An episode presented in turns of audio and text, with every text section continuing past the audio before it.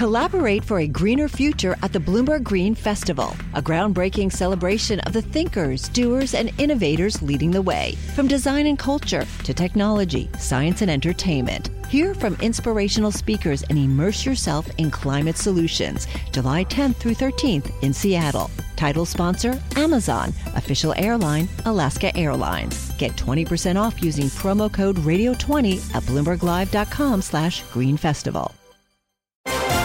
This is Bloomberg Business of Sports. Sports is business. And whenever you are procuring talent, you must start with a criteria. Being owners of this league and wanting our league to be the best in the world, how do we make it better? The valuations are getting so high, the list of people who could purchase a team is getting really short. We have eight strategic investment areas when you look at the world of sports. The N B A's already in two hundred ten countries around the world. N F L is an amazing thing for the sports betting industry. We have the World Cup coming in twenty twenty-six to North America. Hey, if I get a million dollars, we're going to a school. Trust me, I'll be there. Bloomberg Business of Sports from Bloomberg Radio. This is the Bloomberg Business of Sports show where we explore the big money issues in the world of sports. I'm Scarlett Fu. And I'm Damian Sassower. Michael Barr will join us later in the program. Coming up, we'll talk college football with the former head coach of Coastal Carolina and former T D Ameritrade chairman, Joe Moglia. This is a matter of money. The conferences do their own T V negotiations. They're responsible for their own revenues. They don't need the N C double A. And plus, if you go back two and a half years or so when they were announcing N I L, to me, that's the most significant thing to happen in the history of college sports. The N C double A literally abdicated their responsibility. We'll also talk sports memorabilia and a baseball card that sold for over seven million dollars. The rookie cards are always going to be among the most desirable. I mean, people like to see the the early first collectible for a player. That's what drew people to the Babe Ruth card. All that coming up on the Bloomberg Business of Sports. But first, Damian, we could see the very first billion dollar N B A star. That's right, Scarlett. There's been plenty of guys who have earned a lot of money, but San Antonio Spurs rookie star Victor Wembanyama has a chance to become the first player to earn over a billion solely from his N B A earnings. Remember, that is not including endorsements and other deals. So to take us through the numbers, we welcome back our friend of the show, Bloomberg U S sports business reporter Randall Williams, whose story on this is featured as a Bloomberg Big Take. Randall, great to see you again. Yes, Happy New Year to you both. So tell us a little bit more about this rookie sensation. He's a French basketball player, right? Yes, he is. He's from Paris. He stands seven foot four inches tall. He is the tallest person I've ever stood next to. He's a ridiculous specimen. And he's got game, man. I mean, he's got game at the outside, which is unprecedented, right? I mean, seven foot four. I mean, granted, the Spurs record leaves something to be desired this year at Randall, as you know. But I mean, walk our audience through the contracts this young gentleman will need to sign to get to that one billion dollars threshold. Sure. So I think it's it's pretty much guaranteed, as you know, as long as he doesn't get in trouble or, or, or God forbid, a, a catastrophic injury happens, he's going to get a rookie extension. We've seen the precedent set by someone like Zion Williamson, who got injured early on in his career, but the Pelicans still gave him a contract. The same can be said for Joel Embiid.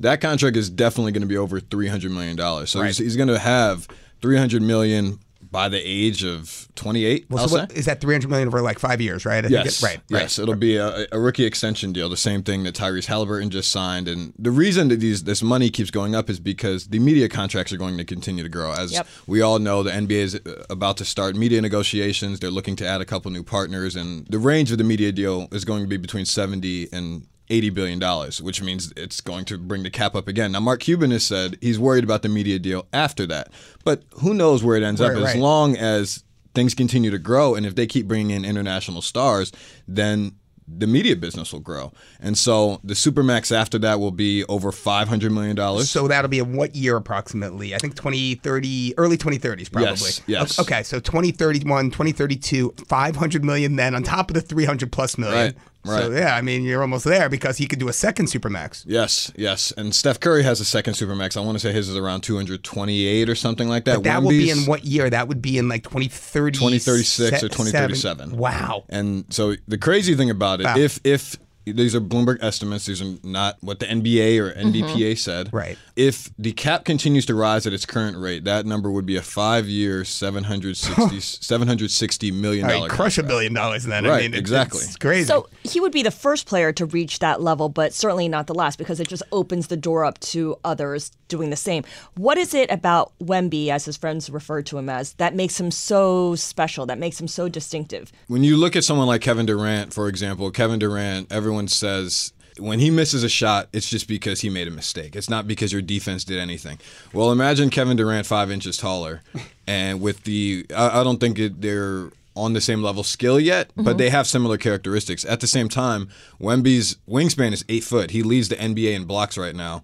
So if he's leading the N B A in blocks right now, imagine what he's going to be doing at twenty-five or twenty-six. And that's what the Spurs are betting on. Sure, like the, the Spurs are not very good this year, but they're not betting on being a championship squad. I mean, LeBron is a once-in-generation prospect where he came in and changed the course of every franchise he's touched. No one came in and said that was going to be the case with Wemby. They just said, look at this guy. He's an alien.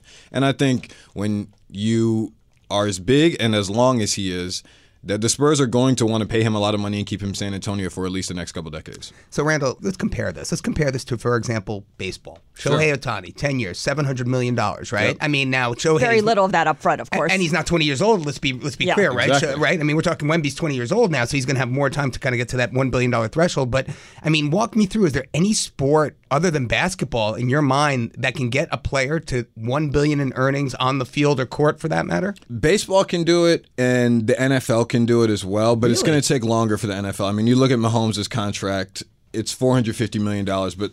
Even, even you know, let's set Mahomes aside. Let's use Lamar Jackson. Okay. Yeah, Lamar Jackson, I believe, is twenty-seven years old. He's going to get another two hundred fifty million dollars okay. after this. So maybe more, probably more than that, but I think it's going to be two hundred fifty million dollars. When he's thirty-five, if he's still playing at the same level, right. he could get more money. And it all depends on how does the business of sports grow in the next ten years. Right, the media T V gro- deals, yeah. Exactly. Yeah, yeah. And so I think the big three all have a chance to do it, baseball being the most likely up front. Just because there's no salary cap. Yeah. If you have another generational prospect come through, let's say they play for the Yankees. You mean to tell me the Yankees would not write a twelve-year billion dollar contract? They're just to... waiting to. Exactly. So exactly. the thing with, of course, the N B A is that your playing career is longer, too, than yep. in the uh, N F L or, to some extent, the M L B if you're throwing really hard. If if you If you... survive that long, I'll say. And the beauty of an N B A contract is that A, it's fully guaranteed, and B, they are shorter. So in N F L contracts, you can have four, five, six, and sometimes you can have ten-year deals.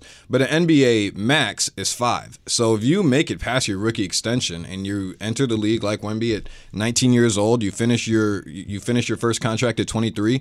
Now you're guaranteed three hundred if you meet the mm-hmm. proper qualifications to get that three hundred million dollars. And all you have to do is be first-team all-defense. And I just said he's leading the N B A in blocks. So he has an eight-foot wingspan. He's leading the N B A in blocks at nineteen years old. If he continues to do that, I mean, how can you not put the leader in blocks on the right. first-team all-defense? I think that happens for many years to come. Well, Randall, let's think about it this way, right? I'll give you another one. I mean, Michael Jordan, when he played, only made, what, ninety-three million dollars, I think, something like that. Exactly. And, and that was years ago, right? But he made most of his money off the court, right? Yep. And endorsement deals with Nike and Hanes and whatever. What do you think gross now, gross, Wemby's going to make if you now lump in all of the off-court endorsement deals? You actually spoke to him, right? I mean, he's I getting involved in some, you know, water, some different drink power. And I mean, talk to us a little bit about what his he's plans had, are. I can say he's had over two dozen endorsement offers. He's going to have his own shoe for sure. Yeah, he's, he's accepted, accepted two. two. What, what are what Nike are his and yeah. Barcode? Barcode is a plant-based drink uh, founded by Kyle Kuzma and a guy named Mubarak Malik. Mm-hmm. And The, the the funny and crazy story about how they got connected is one of Barcode's investors is from Paris, and so Barr, as they call him, was like, "Hey, you know, let's let's I want to try to connect with Wemby." When Barr flies over to Paris, he meets Wemby's mother, who is a massage therapist and I want to say a nutritionist. Okay. And so she looks at the drink and sees all these different ingredients and is like, I, I like this, and Wemby liked it, and so he invested in a brand. I'm pretty sure he's going to have his own flavor coming out. And, you know, we'll see where it goes. It's very reminiscent of a Kobe and body armor thing. But again, Kobe did this way longer yeah. when he had six million dollars to invest in body armor. Wemby's doing this as a rookie right now, and we'll see how it grows. Well, Randall, I got to ask you another question. You mentioned Paris. The Olympics are coming to Paris, yeah, right? Yep. And they're coming to Paris, France. I mean, Wemby is going to be in, in the his, middle of it. In, yeah. Right in the middle of this. It's I mean, the biggest basketball showcase. This year's Olympics will be the biggest basketball showcase the world has ever seen. I mean, Scarlett, you know, I was just in Paris over break, and mm-hmm. I got to tell you, it was everywhere. I mm-hmm. mean, the, the Olympics are going to be huge there, and it didn't even really occur to me that Wemby is going to be right there. He's going to be the focus of it all. It's going to yep. be amazing. Yeah. I and mean, the league is counting on him as an ambassador for one hundred percent the sport. Uh, you know, to the global audience. In a deal where the N B A is going to be negotiating new T V rights, right? So it's kind of all lining up pretty perfectly, right, Randall? For sure. And you, one of the things that happened when Wemby was drafted was Adam Silver met with Wemby before the draft. Adam Silver doesn't meet with any number one pick. And he, he shakes your hand on stage, but having meetings with someone, that generally doesn't happen. And right. so they recognize the magnitude that he has, and really it's just using him as an example to other international prospects. It's like, hey, this is what can happen, because the last five M V Ps have all been international players. For instance, if you look at Wemby, he just looks unlike anything we've ever seen. When you look at Joel Embiid, Joker, and Giannis, they all have a basketball player type of feel. When you look at Wemby, it's like, yeah, he looks like he should be playing basketball, yeah. but it's like, how did you get to be that tall in the first place? Is he the tallest N B A player ever? Ever? I'm no, not sure. Yeah, no, I think Yao Ming was pretty... Up well, Yao, Yao yeah, Ming was seven six. Yeah. And okay. there's nothing that anybody, once he gets to a level of like confidence and skill, I mean, I don't know how you defend someone like that. And that's what that's what where the media comes into. Like, the N B A put nineteen national games for the Spurs this year. That's more than the Brooklyn Nets. And we know how much bigger Brooklyn is than San Antonio. So they're betting on, like, hey, here's this rookie. The team may not always play well, but just get a look at this tall guy. And we know you want to watch him play. Right, exactly. All right. Our thanks to Randall Williams, Bloomberg U S sports business reporter, for joining us. Make sure to check out his story and more from the Bloomberg Big Take on the Bloomberg Terminal and online at Bloomberg.com slash Big Take. Up next, we talk big money sports collectibles with the president of Robert Edward Auctions. That is straight ahead on the Bloomberg Business of Sports from Bloomberg Radio around the world. The countdown has begun. From May fourteenth to sixteenth, a thousand global leaders will gather in Doha for the Qatar Economic Forum powered by Bloomberg. Join heads of state, influential ministers, and leading C E Os to make new connections, gain unique insights, and uncover valuable opportunities in one of the world's most rapidly rising regions. Request your invite for this exclusive event at Qatar Economic Forum dot com. This is Bloomberg Business of Sports from Bloomberg Radio. This is the Bloomberg Business of Sports show, where we explore the big money issues in the world of sports. I'm Scarlett Fu, here with Damian Sassower. seven point two million dollars. That is how much a rare Babe Ruth rookie baseball card sold for in auction late last year. Yeah, and according to E S P N, that is the third highest price ever for a baseball card. Robert Edward Auctions made the sale, and we got a chance to talk with the president of that firm, Brian Dwyer, about the sale and more, along with our colleague, Michael Barr. Let's take a listen to that conversation. The rookie cards are always going to be among the most desirable. I mean, people like to see the the early first collectible for a player. That's what drew people to the Babe Ruth card. That's what we see people gravitating to today with prospecting these up-and-coming players. There's a lot of different things to collect, but rookies have always been at or near the top. Absolutely. Can you talk a little bit about how collectibles has really shot up in terms of an alternative investment product, especially since the pandemic, because that was when people really started to have time to go into their attics, and I'm looking at Michael Barr here as I'm saying this, um, to look for the cards that they may have collected in their youth and, and decide, you know, maybe it's time to see how much they're worth. Yeah, I mean, the pandemic, without a doubt, was a defining moment, a defining event for our industry. You had people that had time. You had people that were looking for distraction. You had people that had money that they were not spending on discretionary things like travel or going out to eat. And they gravitated to this part of their life that brought them joy many years ago for a lot of these people.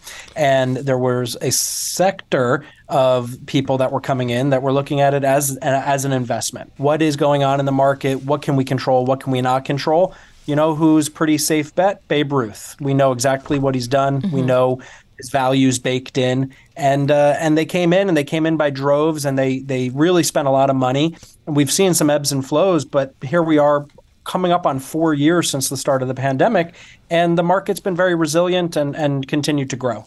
Brian, I remember a few years ago, my son was on social media, and he was watching a bunch of kids open old baseball card packs. And I don't know about you, and I mean, like, I didn't think that was a thing, but apparently that has absolutely blown up. Talk to me about that. How has that changed the landscape for your business, for sports memorabilia and collectibles? I mean, apparently it's been a huge boon to uh, to the business. Yeah, so I mean, you say uh, right there, social media and watching people open these things. I mean, it's created a community in a way that uh, didn't always exist. For for a long time, you had to go to card shows and you had to travel and leave your home to interface with people that liked what you liked or were interested in what you were interested in. Now you've got thousands, tens of thousands, millions of people who in the comfort of their home have the accessibility that uh, allows them to build this community and, and spread information and exchange information and learn and and grow grow this industry. Have you ever heard or seen of somebody open up a baseball pack like that and find that card that will allow them to live on Michael Barr's private island down in the Caribbean?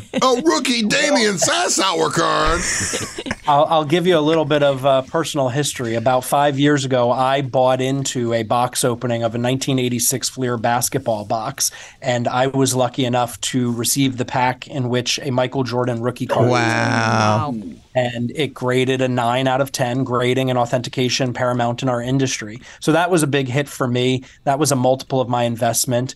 And, uh, you know, that's what draws people, the allure of getting that that desired card, that chase card, that key rookie. And so we, we love to see people get into the hobby however they arrive here. And we just hope that they stay and uh, and learn more about all the fun and exciting elements of it. In the late eighties, early nineties. Now, here's the problem with that. I didn't even open the box. I said, okay, if I don't open this box, this is going to be good. The problem is there was pretty much nobody good in it. And the market was overwhelmed. And, you know, Topps and Fleer and all those guys realized, you know what, we can make a lot of money if we just sell it like this. Am I wrong in thinking like that? No, I mean, the nineteen eighties definitely marked a power shift where the manufacturers realized that they were, frankly, leaving money on the table. And so if you look at the production numbers from the eighties and nineties, through the roof. And, uh, you know, even though packs were the most expensive they had ever been at one dollar in nineteen eighty-nine, people couldn't get enough of them. And so what we've seen is as the supply and the glut of product really grew, uh, we saw people gravitate back towards vintage. And, and vintage is an area that we specialize here at Robert Edward Auctions. Those old cards, of which there are not many, of which they're not making more of, there's a special something about those. And that's what we've seen long term. Has the price history, has the the data of what's happening, good times and bad, and gives people the confidence to look at them as that alternative investment in addition to just straight out enjoying them. What about the more modern players, the, the players that are in the headlines post nineteen sixties or even today? I'm thinking Patrick Mahomes, uh, Shohei Ohtani. Yeah, I mean, those those guys are are dominating the headlines. They're dominating their their fields and their courts. And in our hobby, they're the biggest names going, you know, and I think the jury's still out on what long term the the guys like Ohtani or Trout or or some of the basketball players will do value wise. Mm-hmm. But they're they're drawing in droves of droves of young kids who idolize these players. And again, that's exciting. I don't collect today what I collected when I was a kid. So we love to see people coming into the hobby from all angles. We love that there's new product being made. We love that the card companies are getting exciting and, and adventurous with some of the product that they're putting out. And, uh, you know, we just want people to have fun doing what they do. And if you can make a little money, then that's a bonus. So, so Brian, let me ask you this. You've got Damian Sassower's two thousand sixteen Bloomberg rookie card. And then you have Damian Sassower's two thousand sixteen Bloomberg rookie card, but it's signed by Damian Sassower. Which one's worth more? You know, that's actually a dynamic that shifted as well. It used to be blasphemous to put a signature on a card, and nowadays we're seeing incredible premiums being paid for cards that are signed. Um, either modern cards that come out of the pack signed, or vintage cards that are signed by the players and and maybe noted with some career statistics or or you know rookie of the year highlights, et cetera. So there's been a big, big bump in price and interest for signed cards compared to what we were seeing even five or ten years ago. What about jerseys that are signed or baseball bats that are signed? I, I know that people collect them. They're worth a lot. They put them behind glass cases. But is there a market for actually trading these items? Yeah, I mean, game used memorabilia is a sector of our market that's really taken off in the last several years. As we saw this incredible escalation in pricing around cards of all types, we saw people look and say, you know what, for, for not much different of a price, I can actually get something that this player used or wore. And so with the modern guys, we're having a signed bat or jersey is available. I think that many collectors would prefer that. But, you know, we last uh, this past summer sold a Babe Ruth baseball bat for one point three two million dollars. Wow. So it doesn't have to be signed, but if it's available, collectors won't won't turn away. This is the story that always breaks me up. Not just those cards that are, you know, rookie cards and this and that, but the blooper card. And I always think of the Bill Ripken card. I can't repeat what's on the end of his bat, but that card is worth something. And it, you know what I'm talking about. I do, I do. And I've never been bleeped in an interview, and I won't start now. But uh, it's it's a great card. And yeah, to your point, people like these error cards. They like the eccentric cards, and they like the things that are unusual. And, and going back even into the nineteenth century, there's instances of cards that weren't supposed to get out there, and uh, they did, and collectors pay a big premium. And and that's that's exciting, and that's goes back to the ubiquity of social media. I mean, there are people that are opening up boxes today, discovering errors that people don't know about. They're sharing them and they're creating interest. And I'd be remiss if I didn't say uh, nineteen ten, we sold one of the most famous error cards ever. There's only ten of them known. The printer changed the plate on the Joe Doyle card, had the wrong team. Only ten of them got out of the factory. We got one point three two million dollars for one. Wow. So maybe we'll be talking about Billy Ripken being a million dollar card here soon. Our thanks to Robert Edward Auctions President Brian Dwyer for joining us. Up next, we bring in former Coastal Carolina head coach and former T D Ameritrade chairman, Joe Moglia. You're listening to the Bloomberg Business of Sports from Bloomberg Radio around the world. Collaborate for a greener future at the Bloomberg Green Festival, a groundbreaking celebration of the thinkers, doers, and innovators leading the way. From design and culture to technology, science, and entertainment. Hear from inspirational speakers and immerse yourself in climate solutions, July tenth through thirteenth in Seattle. Title sponsor, Amazon. Official airline, Alaska Airlines. Get twenty percent off using promo code radio twenty at BloombergLive.com slash Green Festival. This is Bloomberg Business of Sports from Bloomberg Radio. This is the Bloomberg Business of Sports show where we explore the big money issues in the world of sports. I'm Scarlett Fu here with Damian Sassower. Michael Barr will be back next week. With the college football's championship game coming up on Monday, we wanted to take a look at the state of the game.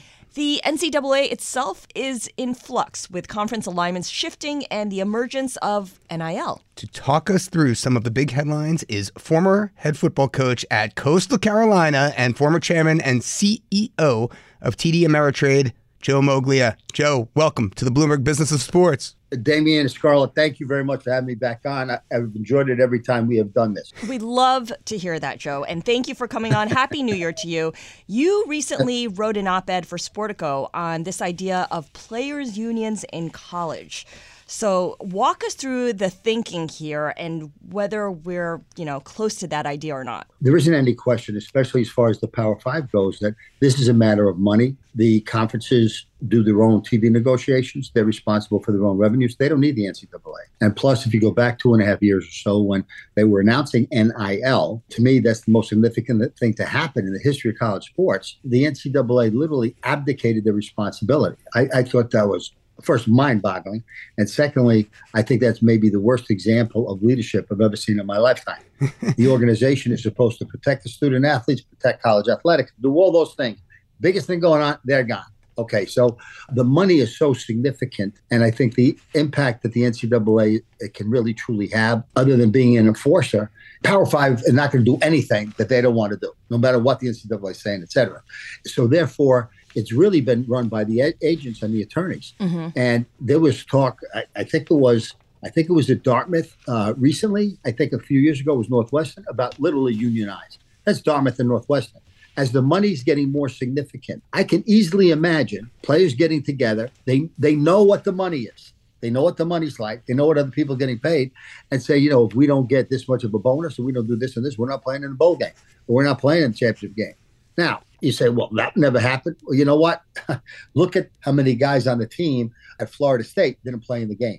So I, I can easily yeah. see from a business perspective that the people that are influential, the agents, the lawyers, et cetera, not the N C double A, mm-hmm. you know, able to, to able to, to bring the athletes together because, frankly, it's in the best financial interest.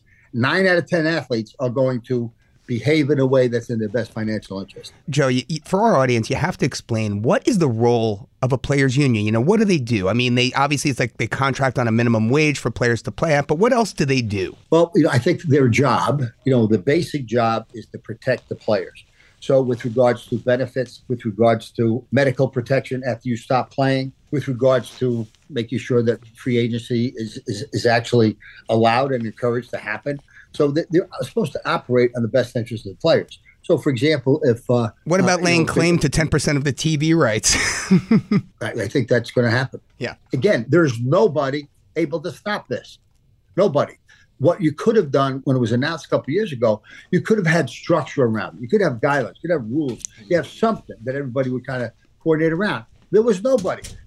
You remember, I don't expect you to remember having been there, but, you know, about forty years ago, S M U had some recruiting violations, and they got the death penalty for three years. Like, they weren't able to have scholarships. Yeah, no, I remember very, that, sure. Okay? The, you think about what Reggie, Bo- Reggie Bush in two thousand five, you know, he was getting some money, doing all those things. Now, I'm not saying what, what he did was right, because that was, there was a, those were the rules. They break the rules. Everything that Re- Reggie Bush did, totally legal today. Everything that S M U did, totally legal today. I mean, this it, it wasn't even a conversation about what's supposed to happen. So at least we had the transfer rule that if you were going to transfer, okay, but you got to sit out a year. So, so if I'm going to give you money, I got to recognize you're not going to do anything for a year. If I'm going to leave, hey, I got to recognize I'm going to sit out a year. Right. The N C double A was nowhere to be found, but they get rid of the transfer rule. Then what happened? Three weeks ago, the transfer rule was you can leave, period, anytime you want to a play. Now, I'm sure there's more detail around that.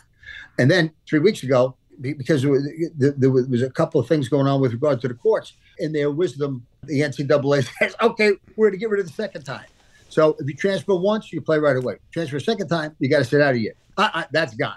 I mean, it's the wild, wild west. It is the wild, wild west, and they're making it up as they go along here. What would players' unions do to the economics of coaching? Because a lot of these coaches are the big stars uh, within the school and within for their community. Yeah, you know what? I think when we talk about players' union, and ha- I should think that through more, more thoughtfully, Scarlett, the players don't have that type of stuff. So uh, them coming together, they're the players. They're the mm-hmm. players. You got, you know, a gazillion of them playing every, every game. As far as the coaches go, the coaches, at least nine out of ten of them, have agents. All the big ones have agents. And the type of coaches con- coaching contracts that they're getting are very, very significant. I don't think, not that they wouldn't, but I don't know if the coaches feel they need unionization. I think they're pretty comfortable and happy where it is. Now, I think what we need to look at... How do they deal contracts. with a unionized workforce, though? Well, the N F L deals with a unionized workforce. And if you're the coach, you're still the coach. Now, you recognize there are always rules and guidelines around you, whether they come from the N C double A, the N F L, whatever it is. But these are still your players. And if they're going to perform, you're the one that decides whether or not they can play. You're still in control of them. I don't mean control in a bad way as far mm-hmm. as the actual football goes. So if you think the guys are playing, you don't play them. Yeah, but Joe, and I just want to... If the guy's not playing... Let me, let me just take you through this. Playing, this type not of... going to command the biggest salary. I'm sorry? I was going to say, let me take you through this hypothetical, Joe. I mean, the truth of the matter is this is very different than the N F L because in the N F L, once you're on a team, you've signed a contract and you work for that team. You can't just transfer out next year and play mm-hmm. for another team, right? So there are you're pros and cons to it. And if you have... I'm just, Damien, yeah. Damien, Damien, so I understand. Are you talking about the player or the coach now? From the player's perspective, my question for you is, okay. you know, what does that look like? I mean, for, for you to unionize as players, right? And, you know, to try and negotiate, say, a minimum wage, you know, as for your rookie contract for any university, there has to be a little bit of give there for, from the university's perspective, right? We're going to pay you a salary. We expect you to be here next year. You know what I'm saying? We can't just expect to yeah. pay you for one year's service and then you run off and become a free agent and go to the next best thing. I, to- I, I totally agree. So do you By think way, this is a way things- to lock players into their specific um, universities, which as you rightly point out in that Florida State-Georgia game is something it seems we desperately need here? I agree. In fact, I actually think that because college athletics does has no clue what they're doing from a serious financial perspective, it's embarrassing. Uh, that's why you have these ridiculous. I, I agree. The Orange Bowl was a complete embarrassment. Three years to get seventy-five million dollars. I agree with you. The Orange Bowl was a complete embarrassment. Imagine the sponsor for that event, you know, and all of a sudden that's what they got. That's what they paid for. I mean, there's real money on the line here, Joe. yeah, no, no, I agree. I believe, especially with the coaches, I can easily see it with regard to players, that college Power Five, at least at least that, should model, uh, should, should use the N F L as their model. And that would accomplish some of the things that you're talking about now. And that would be a good thing because there's no guidelines. If the N F L was doing what college football is doing, they'd be out of business. So going forward, I mean, how does Charlie Baker proceed? Because he's made the proposal here of perhaps paying the players. But as you mentioned, doing that would open up Pandora's box, essentially. If you were Charlie Baker, what would you what would be your first step? How do you kind of contain the the damage? I have spoken to Charlie Baker about this. One of the things that I suggested first few weeks on the job was take a leadership role. Right now, the position, it's an important position, it's prestigious, and it pays some pretty good money. But it has very, very minimum power over for Power Five football. So uh, one of the things we talked about was, by the way, you think it was an accident, it was, uh, it was an accident that they brought in a guy who's a lifetime politician that can work with Congress, that kind of settles everybody down, makes everybody happy. But that's usually not a major decision maker. All right, so anyway, with regard to, in terms of really running something. So at the end of the day, and I, I recognize he ran the state of Massachusetts. I, I give him his due on that. But my suggestion was, why not take a leadership role? As a politician, don't you look down the road and kind of see see what the landscape looks like and then start to make decisions based on that landscape so you can get reelected?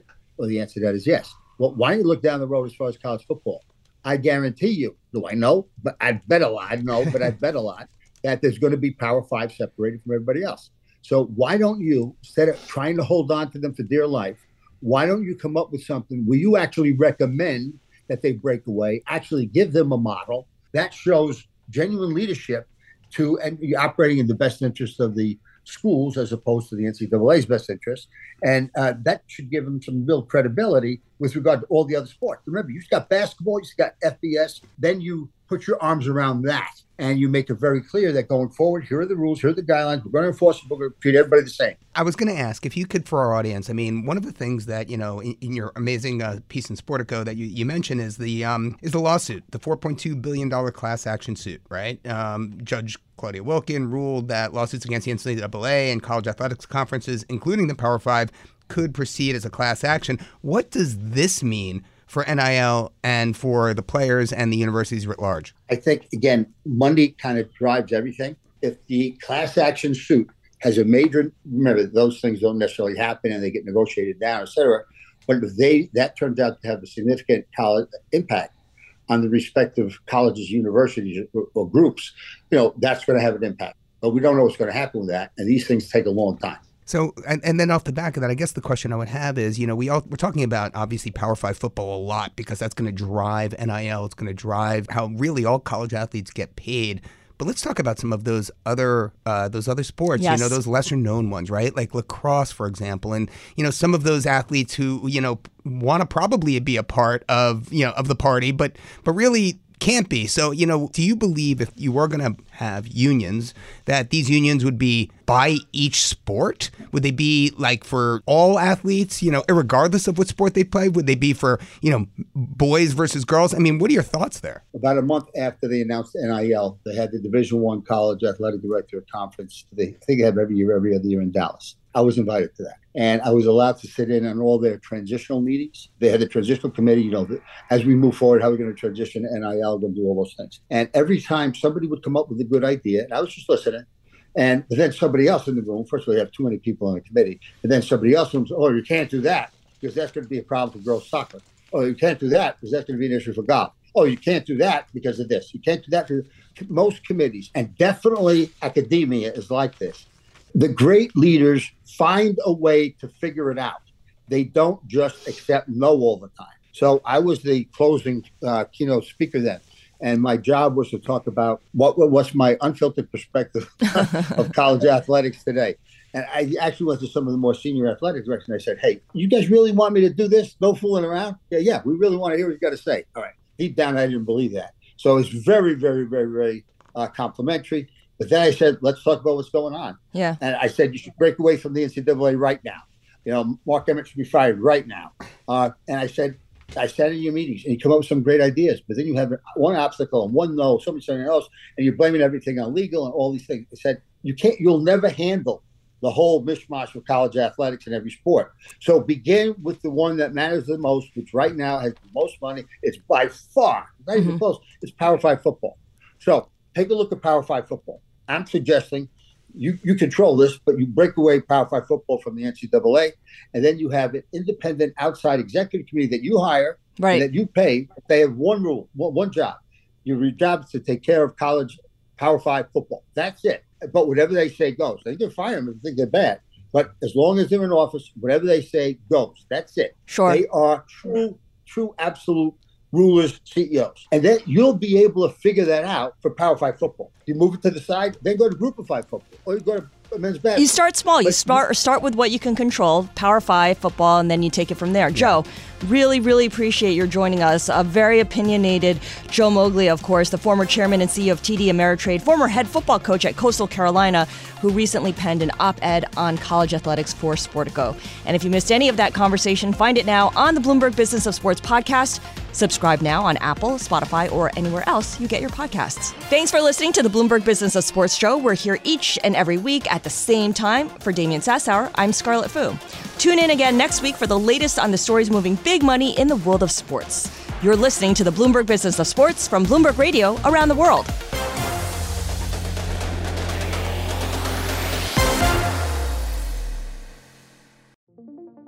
What could you do if your data was working for you and not against you?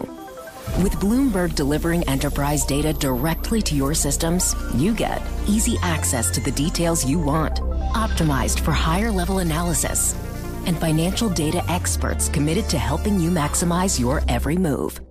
Our data is made for more, so you can show the world what you're made of. Visit Bloomberg dot com slash enterprise data to learn more.